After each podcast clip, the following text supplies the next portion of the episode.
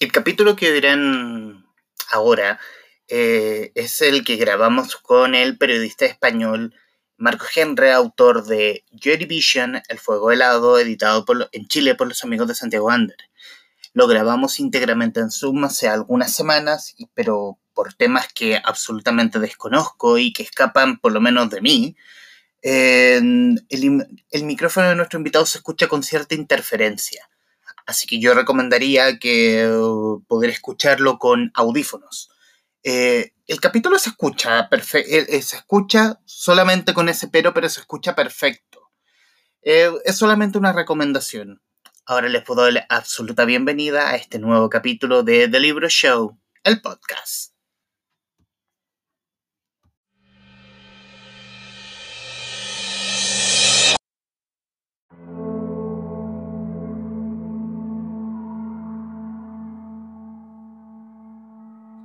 El sonido que guarda Joy Division es la de una época en decadencia, la del fin de la revolución industrial, la abulia juvenil y la férrea mano de la dama de hierro en toda Inglaterra, también la de un punk que se quedaba con Sex Pistols y The Clash, y, que de la mano de un cuarteto venido de Salford y de muy fugaz historia dejaron su relato escrito en las murallas de la posteridad. Y en el capítulo de hoy del Traficantes de Cultura, que va a ustedes a través de la señal de Radio Touch TV.cl y en las fanpage de Mundo Películas y de Libro Show, vamos a hablar de música y vamos a hablar también de una banda que, si bien tuvo una corta vida, una corta vida muy fructífera porque dejó tremenda huella en la historia, en la historia musical. Les hablo de Joy Division y les hablo especialmente del libro Joy Division, El Fuego Helado, escrito por el cronista español Marcos Gendre, que actualmente que está en este momento en contacto desde España. Marcos, bienvenido. Muchísimas gracias por aceptar conversar acerca de este tremendo libro. Pues siempre es un placer, eh, como he hablado hace poco con Rosana, pues con Talbán, pues poder hablar con, con Chile, bueno, con cualquier entrevista desde Chile, siempre, siempre es bienvenida. Y aquí yo quiero, quiero irme a la idea del libro, porque uno lee perfiles biográficos eh, o de frente biografías acerca de un personaje en especial o de un grupo, pero en este caso aquí más eh, esta es una mezcla de perfil biográfico y también un tras bambalinas de los dos discos de Joy Division. Y aquí yo quiero ir a la idea. ¿Cómo nace la idea de hacer un libro como este? Pues mira, la idea es, como bien dices, pues eh, primero evitar eh, el tema biografías o el tema un poco ya que a veces es hasta wikipédico, porque creo que realmente sobre Joy Division se ha escrito demasiado, ¿no? mucho y siempre, muchas veces, lo mismo con diferentes palabras. Eh, a mí las biografías al uso siempre me han echado hacia atrás, por, o sea, salvo con todas las excepciones me, siempre en el caso de Joy Division lo que me parece que es interesante es precisamente el abordarlos sobre su impacto en los últimos 40 años. O sea, quiero decir, estos discos, hablo de estos discos, por supuesto, de lo que yo entiendo como, bueno, hay citas, por supuesto, de, de, los miembros, de periodistas del momento, de todo, pero que también eh, entran en, un radio de acción que llega hasta nuestros días, ¿no? Y, y eso para mí era lo más interesante, no solamente también entender Joy Division como un ente musical, sino como un foco catalizador de, diferentes de culturas que van del cine a la literatura, a la música. En toda la órbita de Joy Division está de William Barrows, a Apocalipsis Now, a las pelis de Warner Herzog, a, todo ese imaginario que es lo que les dio, les, les dio la esencia de lo que eran, ¿no? Y creo que para mí eso es lo que más me motivó realmente. Pues más, más que yo lo que me motivó fue escuchar grupos como Disco Inferno, o que supieron coger el concepto de lo que hicieron de Division, sobre todo a través también de, de la labor de Martin Hannes, que aunque no se diga el quinto de Division, está, eh, para mí está clarísimo. Y entender dónde están la huella, las huellas más interesantes de lo que han hecho a lo largo de, de todo este tiempo, ¿no? Bueno, vamos a hablar, porque una de las preguntas que tengo en la pauta que tengo justo al frente en el computador es del quinto Jerry Vision, que es Martin Hannett. Pero antes de eso, eh, bueno, tenemos este libro, tenemos este libro eh, estrenado en Chile en 2019 a través de los amigos de Santiago Ander. Eh, muy agradecido también del contacto que hicieron, que, no, que nos juntó hoy en esta reunión virtual. ¿cómo, cómo, cómo, ¿Cómo llega la invitación a publicar en Chile? Pues mira, la invitación llega a través de Santiago Ander y de una manera muy curiosa realmente, porque él me envió un email eh, con varias fotos adjuntas en las que aparecían fotos eh, de, libros míos, pero publicados en Chile. Entonces él lo que me explicó era que, lo que le interesaría era publicar este libro en particular para empezar eh, en Chile pues, de una manera pues, bien editada y, y de manera oficial, ¿no? Entonces a mí realmente que, mi trabajo se, se, divulgara ya de esta manera, pero por fuera de forma, digamos, pirata, ¿no? Como los discos piratas de los años 80, 90, me pareció maravilloso realmente, o sea, me encantó. Pero sí que la verdad que, pues que fuera parte de este libro, pues, pues para mí sinceramente fue importante, más que nada porque eh, Division no deja de ser una parte para mí básica de mi educación musical y, de, incluso hoy en día, 30 años después de haberlos escuchado por primera vez, sigue siendo una fuente de la que sigo aprendiendo y de la que sigo extrayendo conclusiones y, diferentes reflexiones. ¿Cómo, ¿Cómo, descubres musicalmente Joy Division? ¿En qué momento de tu vida descubres Ian Curtis mm. y compañía? Pues mira, pues fue un hecho de estos que unos 14 años, me imagino, porque yo conocía New Order. New Order, claro, que entender que antes no había internet, no había tanta información, tienes 13, 14 años y realmente eh, te enteras luego que New Order era Division, ¿no? pero sin Ian Curtis. Entonces, a mí me, llegó pues, a través de la cinta de Substance que curiosamente me la, se la cambió un amigo mío que se la había comprado y no le había gustado nada. Entonces, ¿qué pasaba en aquella época? Que que tú cuando escuchabas algo mm, no eres como ahora, que tú ya has podido escuchar por Spotify, por las redes, por YouTube, cómo suena ese grupo, ¿no? Entonces yo, claro, yo lo primero que me imaginé que sería algo como New Order cuando lo escuché por primera vez. Claro, el primer momento, pues hablo de los New Order del Substance, para arriba, no, no del pobre Corruption Lies ni de, ni de Movement, claro, que ahí hay unas líneas mucho más claras, ¿no? De, de unión con, con su pasado de Joy Division. Entonces, claro, para mí al principio fue como, todas estas, como todos estos descubrimientos. Al principio fue un chasco, pero después de quitarte el prejuicio de la idea que ya te has formado por, anticipado, pues, vas descubriendo todo lo que hay ahí, todo lo que había ahí era un caudal de, de, invenciones y de cosas que en este momento no entiendes que son invenciones, pero que, pero que realmente están ahí, que lo siguen siendo todo este tiempo años de, todo este tiempo después, o más todavía, porque creo que los contrastes con referencia a lo que ha venido después, siguiendo la línea que lo que hicieron de Division, es que te genera un, una comparación automática ¿no? con todo. Entonces, digamos que, que esas, esas, esas, esas espeleologías, esas invenciones, esos descubrimientos, aunque sea por error, incluso son más sorprendentes usados hoy en día que en los años 80 o 90, realmente. Y por ahí vino, o sea, realmente, claro, lo sobre todo canciones como Atmosphere, en mi caso, lo Ultra Sapar, o la versión extendida de System Control, y claro, es, una, es algo que ya son pilares que se te quedan ahí grabados en la memoria para siempre. Quiero irme a la, a la identidad a la, a la, identidad de Joy Division y conectarlo con ahora sí con el quinto Joy Division que es Martin Hannett. Eh, leyendo, leyendo la historia, uno ve que Hannett era un tipo que vivía absolutamente al límite, pero a su vez era un genio que supo moldear o enrielar a este grupo, a este grupo de chicos liderados por Curtis. Eh, ¿Cómo fue el legado de Haned en, en, esta identidad creada en Joy Division? Para mí la base es que cogió un grupo en blanco y negro que venía del punk y, lo, y le dio color. O sea, básicamente, o le dio una dimensión más a su sonido. Esos sonidos de ascensores, esos sonidos, esos sintetizadores, ese, ese, vacío, generar ese vacío en el sonido entre entre una, una, guitarra que no suena a guitarra, sino que suena como una cuchilla ahí que está marcando los compases en el tiempo, está cortando el tiempo, realmente no está ejerciendo la, labor de riff ni en ningún momento prácticamente, salvo en momentos muy puntuales.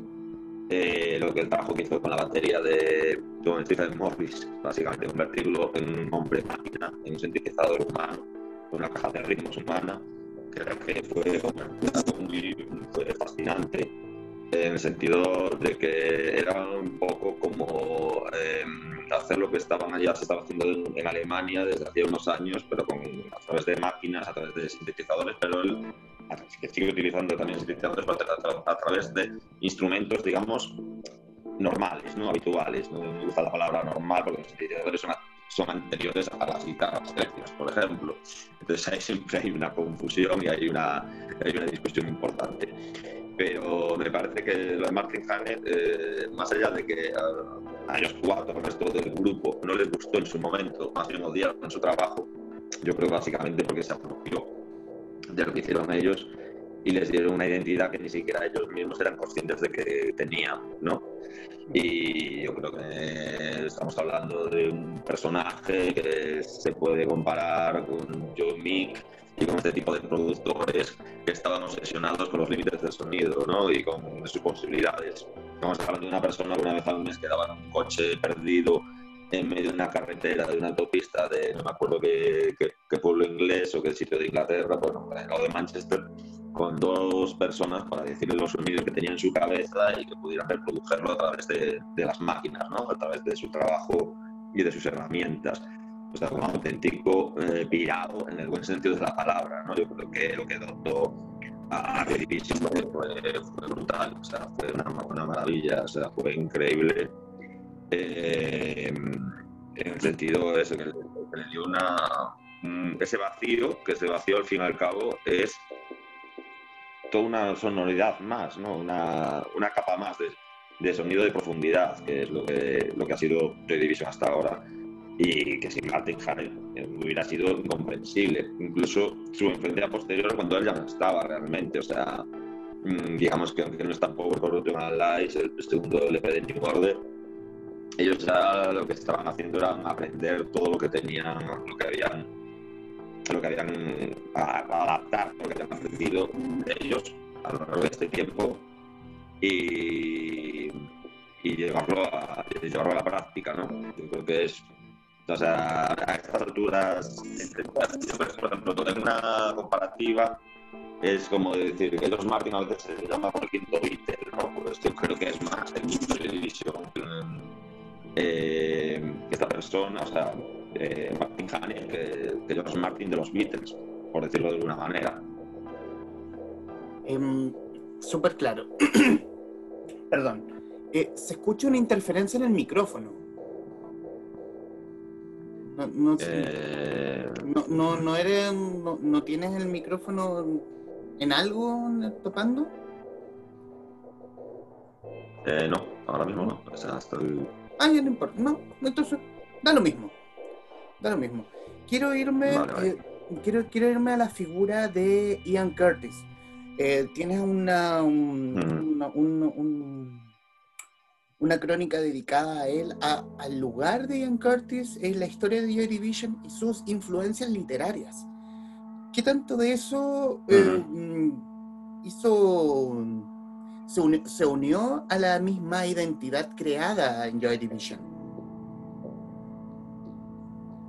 Eh, me, comenta sobre la, esa influencia literaria que tenía Ian Curtis en, en, todo lo que era Joy Division, al fin y al cabo, ¿no? Eh, yo creo que lo de Ian Curtis iba más allá de, de, sus influencias literarias. O sea, por ejemplo, lo que estaba obsesionado, por ejemplo, era sobre estos libros de postos, sobre los horrores de la Segunda Guerra Mundial, por ejemplo. Eh, ver ese, todo ese dolor humano, ese sufrimiento humano, era algo que le marcó mucho también a través de las lecturas de, de Mario Camus, de toda, de toda esta, de, de los de todos los franceses, de todo lo que, de todo lo que, luego lo conectaba a gente como William Barros, ¿no? Incluso, y, y lo que de William Barros lo, lo interesante, sobre todo, era su manera de recitar, o sea, la técnica esta de cada de hacer una, especie de, esto de hacer un caos lírico a través de palabras y concatenarlas, una especie de spoken word eh, brutal, es algo que a él definió muchos de sus constantes líricas, sobre todo en, en, en Places, ¿no? Creo que es interesante entender que esa influencia literaria no solamente como algo que está ahí presente a la hora de tenemos una influencia eh, en, en una, una canción, eh, sino sobre todo a la hora de, que está influenciando directamente sobre la forma musical de lo que está haciendo ¿no? y sobre el resto de sus compañeros que tenían que seguir un poco lo que él marcaba como una especie de director de orquesta cuando le decía al resto que subiera el volumen del bajo, como fue así como descubrir el sonido del bajo de una manera casual, más que casual, intuitiva, ¿no? Y en este sentido creo que es básico, no se puede entender Joy Division sin sus referencias literarias, sin sus referencias cinematográficas y, sobre todo estas, en estos dos planos, incluso sus referencias fotográficas, o sea, todo, y todo este imaginario, ese cine alemán de los años 70 de Werner Herzog, ese que es muy eh, de Werner Herzog y de Fassbinder, ¿no? Es muy, una crudeza muy brutal, ¿no? Y, tiene, es muy invernal también, un cine muy antártico, ¿no? por decirlo de una manera que colindaba mucho con lo que ellos hacían y con, con el espíritu de lo que yo entiendo, eso, como el fuego helado ¿no? de, de Joy Division. ¿no? También en, en, en, medio, en medio de la, del libro haces un análisis de cada uno, un, análisis track por track de cada uno de los discos, de sí. You Know Pleasure de 1979, de Closer 1980 y también mención a el, los hijos musicales de Joy Division. Eh, hay una herencia, hay una herencia vasta en grupos musicales en estos dos discos creados. Mm. No, bueno, la herencia es, es, es, es, brutal. En ese mismo momento, en, en la que he escuchado, de Bauhaus a los mismos U2, que en sus principios eran la versión sacro-religiosa de Joy Division con esas, ese rock santurrón que tenían. De hecho, estábamos sesionados con que Martin Hane fuera su productor, pero al final no lo consiguieron. Eh, hasta hoy en día, ¿no? que hablaba antes, por ejemplo, a mí los meandros más interesantes de la influencia de Joy Division pues se va precisamente hacia su enfoque del sonido, más que sobre los ciertos manierismos, ciertos tópicos o ciertas ciertas pautas de comportamiento en su sonido, como pueden ser a través de canciones, digamos, más directas, puede ser Transmission, por ejemplo, que yo creo que es una canción que marcó, pues, sin la que no se podrían entender grupos como Editors, Interpol y toda esta generación de post-punk que surgió a finales de los 90, principios del 2000, que creo que también se quedaron un poco solamente con, con, con, lo que es la superficie realmente, no indagaron precisamente en lo que para mí era más interesante, como la segunda cara de Closer, esas atmósferas, esa, esa manera de recoger la, una electrónica ingrávida y, y darle una profundidad emocional vastísima, ¿no? Y eso, son, eso precisamente, y lo que esos sonidos, esos ampliados de naturales urbanos que generaba el propio Martin Hane, eh, era, era, algo, era, algo, tremendo, ¿no? Lo que estaban generando ahí y que fue una, eh, lo que recogieron, pues, por ejemplo, de esos grupos como Disco Inferno y le dieron una vuelta y, y llegaron a llegar a hacer lo que, lo que hicieron, que, que es esto, ¿no? Y que más allá de todo esto, creo que el eco de Joy Division, o sea, mm, se ha visto, ¿no? En todo este tiempo, a lo largo de estas últimas décadas, a día de hoy es todavía más grande que, que hace 20 años o 30 años es, es un eco que sigue ahí, quizás más, mm, incluso más solapado, por decirlo de una manera, con tantos mmm, con tantas mezcolanzas estilísticas, ¿no? Y, todo esto, pero que está ahí totalmente. Estamos con Marcos Gendre, autor español, eh, cronista español, autor de Joy Division, El Fuego Helado, editado en Chile por Santiago Ander. Eh, quiero irme, salirme solo un poco del libro e irme al, al cronista musical. En tu, ¿cómo, ¿Cómo se forja en ti el periodismo musical? ¿Hay influencias musicales, eh, influencias de otros cronistas que hagan y que escriban sobre música en España o en el mundo?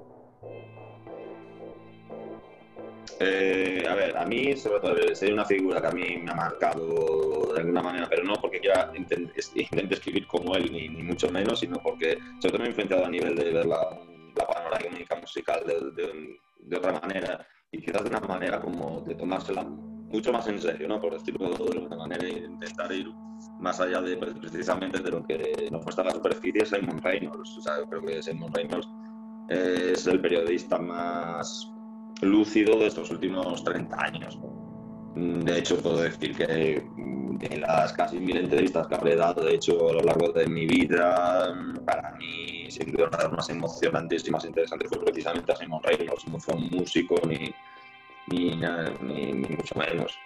En este sentido, sí, para mí, en este caso, a mí me, me ha dado sobre todo una, una preocupación, o sea, es, algo que te inculca como una preocupación por investigar y no quedarse siempre con, con lo más fácil, ¿no? que es una simple crítica, sino intentar ir al análisis y e intentar también entender un poco cuál es nuestro entorno en base a la música, y las referencias culturales que tenemos.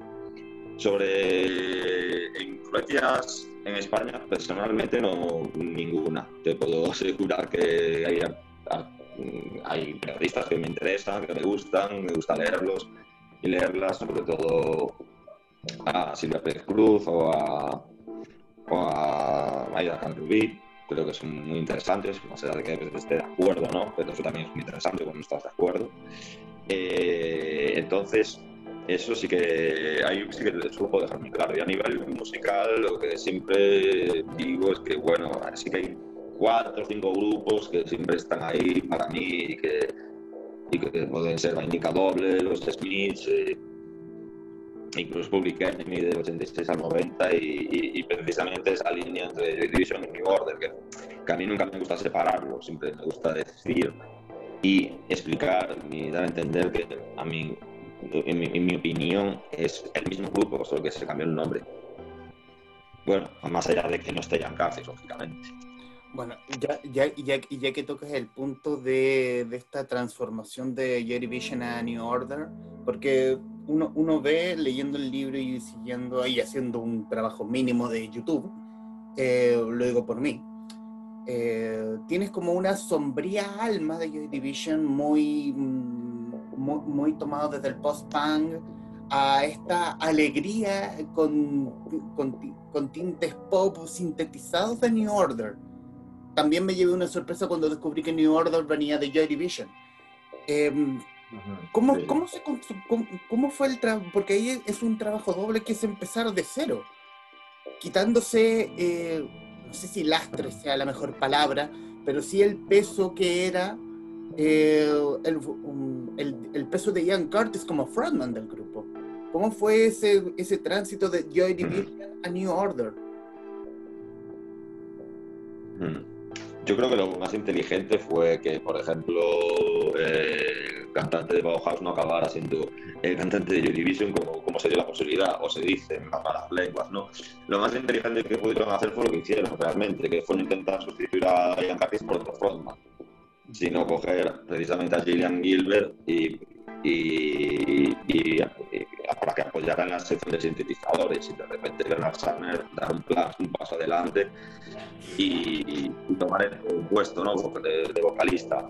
Hombre, si nos paramos a pensar y lo vemos así detenidamente, vemos que sí que fue una progresión rápida, pero también fue muy, fue muy progresiva. al principio Movement, en su primer LP, están intentando imitar en la voz y todo en todo momento a Ian Curtis. Es como una ausencia que se nota en todo momento precisamente porque ellos no la han superado y porque la están haciendo manifiesta y la están materializando en cada una de las canciones que, que conforman el disco que es uno de los problemas que tiene ese disco más allá de sus indudable valores, ¿no?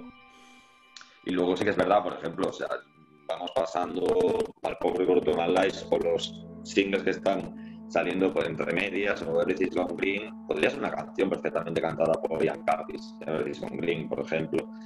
O, y luego por, por Lies, la mayoría de las canciones podrían tener la voz de Ian Curtis, si nos lo imaginamos, sobre todo Leave Me Alone. Es una canción que directamente es puro Ian Curtis. no cabe la menor duda.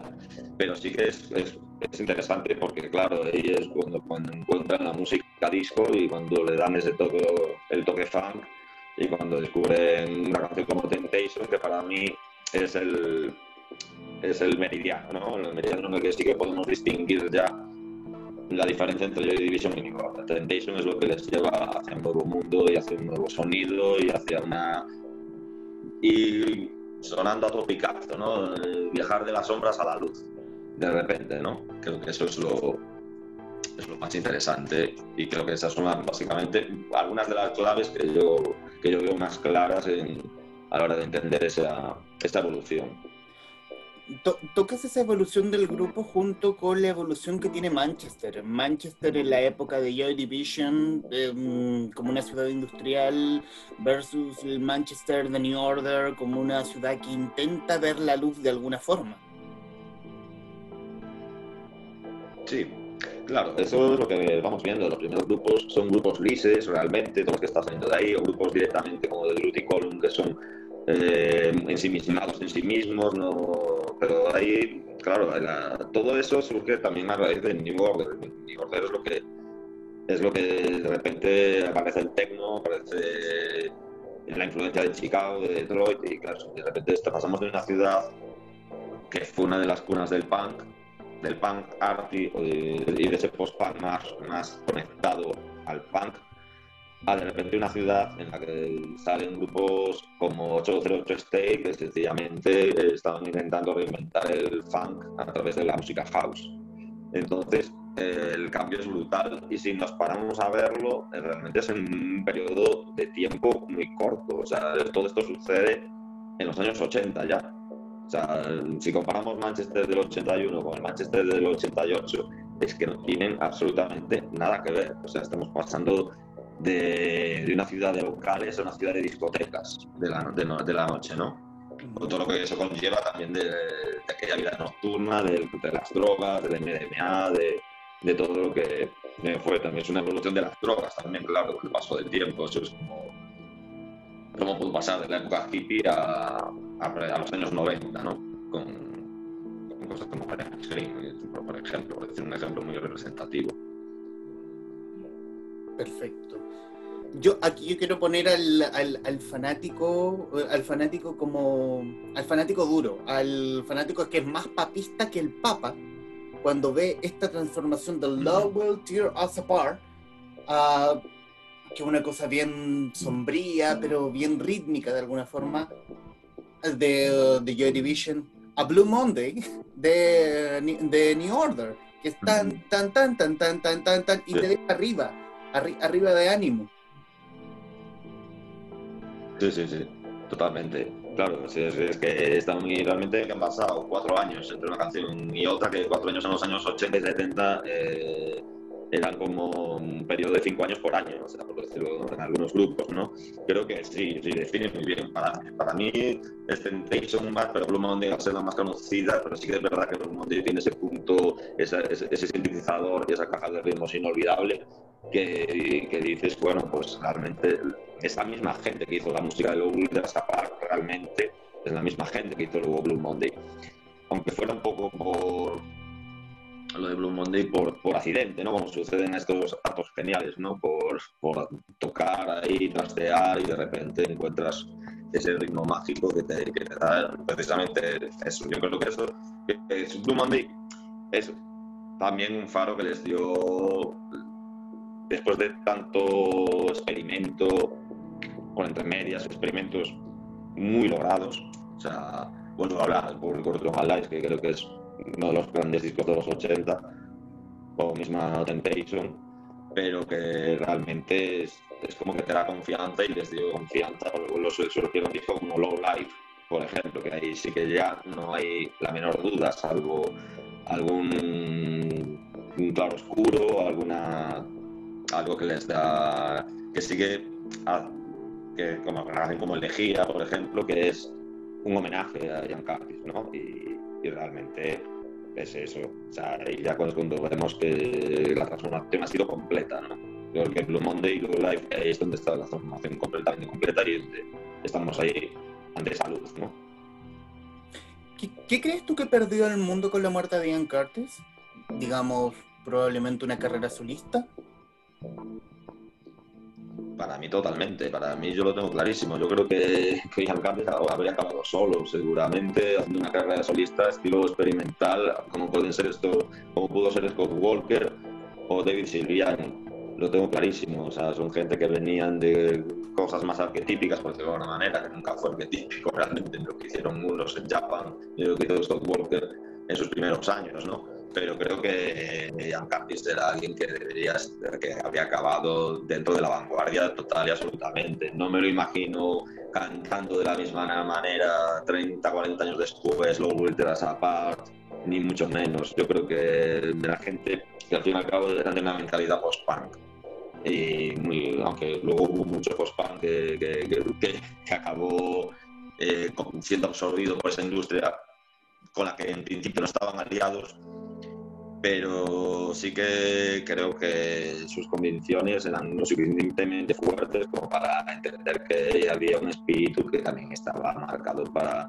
para seguir sus pasos en, en, una carrera en solitario, que luego a lo mejor no hubiera seguido con Joy Division.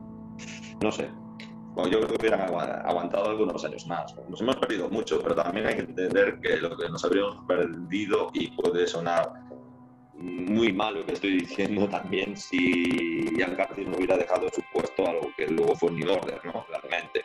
Pero bueno, sí, yo creo que se perdió, realmente lo que se perdió fue una carrera majestuosa. Eso es la, esa es la realidad, porque aunque Bernard Sumner estaba siempre en la sombra, realmente para mí era tan importante como Ian Curtis en Joy Division, que marcaba esa personalidad, que marcaba, el que daba toda esa intensidad era él, a través de su presencia ya directamente, ¿no? Y con esa voz. ¿Y qué guarda el Manchester de hoy del, el del legado de Joy Division? Manchester el legado de Joy Division guarda muchas cosas, pero sobre todo lo que he visto con el paso de los años y de los tiempos es que ha sido más el legado lo que, que ha llegado a otras ciudades de otros países realmente, porque precisamente es, Manchester. Manchester ya lo vivió en su momento, ya tuvieron, y ya tuvieron su transformación precisamente en los años 80. Es, es como que siempre lo que sucede en un sitio luego se, se repite en otros lugares, pero 10, 20, 15 años después, ¿no?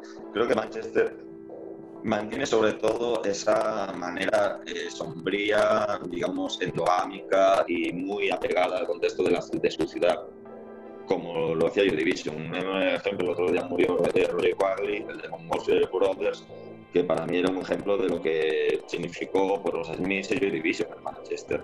Pero también significaba porque su sonido realmente recordaba a, ambos grupos era más bien por sensaciones, no por calcar plantillas musicales que ya están muy manidas en realidad, en la mayoría. Entonces, yo es lo que yo creo, yo creo que el Manchester, ese Manchester ya quedó en su momento. Lo que, lo que hay ahora es, ha quedado la huella emocional de lo que ha quedado, más que incluso los, las pautas estilísticas de lo que generaron. Bueno, y en y en los minutos que nos quedan, eh, bueno, primero Marcos, eh, agradecerte estos minutos, esta ventana para querer conversar acerca de Your Division, acerca de New Order, Ian Curtis, de música básicamente. Y obviamente en los minutos, en estos minutos, em, ¿hay algo en el futuro? ¿Algo literario? Sé que estás preparando algo, que, que estás junto con Santiago Ander preparando un segundo libro. Sí, bueno, tengo varios proyectos, sobre todo ahora, desde luego, mi ritmo ha avanzado bastante porque prefiero pensarme mucho las cosas antes. Sí, es un libro sobre. Se llama eh, Britpop, la vida moderna es una basura, ¿no? Es un libro que habla un poco sobre, sobre el tema de, bueno, de lo que fue el Britpop a todos los niveles, pero no solamente. Mmm, no es un libro para vanagloriar lo que, lo que fue el Britpop, también hay cosas que para mí resultan muy interesantes, sobre todo un poco como lo que fue algo enorme ¿no? y muy importante, pero sí que entiendo que, que por ejemplo, se perdió mm, el interés eh, hacia una generación que fue colindante a la del Britpop en aquellos tiempos, como la de grupos como Laika, Barsicosis, eh, incluso Kane, diría yo, que son anteriores, o los propios discos Inferno de los que hablaba antes, de una generación que solamente cero se consiguieron llegar, llegaron un poco al mainstream, por decirlo de alguna manera, a la superficie. Y también porque es una generación, la del Britpop, que en cierta manera fue la que nos obligó de repente a la industria a volver a mirar al pasado. De repente, volver la vista 30 años atrás era, era algo que, que fue bendecido por la crítica, cuando eso no había ocurrido eh, antes jamás en la historia de, de, de, la música, salvo en cosas muy puntuales. Y creo que se pueden extraer un montón de reflexiones y de, y de significados de lo que fue eso.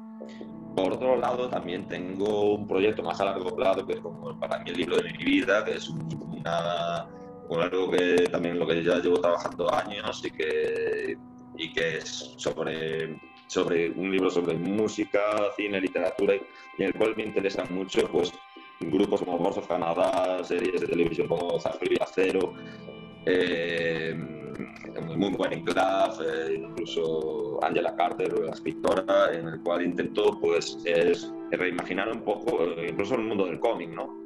De hecho, mmm, voy a contar con la, con la gran ayuda de, de la ilustradora Pepa Prieto, que que es, un, que es, es una, una, ilustradora maravillosa y muy versátil y que para darle también un poco de imagen a todo esto que tengo ahí pensado, que es más que un libro de ensayo, pretende ser una especie de ensayo ficcionado, ¿no? de cierta manera, pero que, que, entiendo que es un poco también todo lo que para mí más me ha interesado en estos últimos años y que también eh, aduce a, la interpretación y un poco la abstracción del margen de abstracción que te da el arte, ¿no? la música y, todos estos referentes. Y he contado a través también con gente como Ariel Pink, ¿no? pues, pues mismamente creo que hay historias muy interesantes sobre todo esto.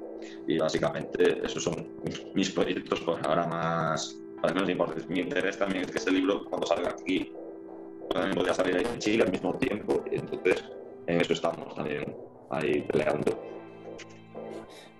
Santiago Ander está atento, así como, ah, ¿algo más? Aquí, perfecto. vale. Vale. Bueno, eh, ¿qué más decir? Agradecer a Marco Gendre, autor de Jerry Vision, El Fuego Helado, editado en Chile por Santiago Ander, que conversó muy amablemente con los traficantes, con la guarida de los traficantes de cultura. Marcos, muchísimas gracias. Gracias a ti. Muchas gracias y hasta la próxima. Vale. Hasta la próxima y a quienes nos están viendo, gracias y nos vemos en cualquier momento. Adiós.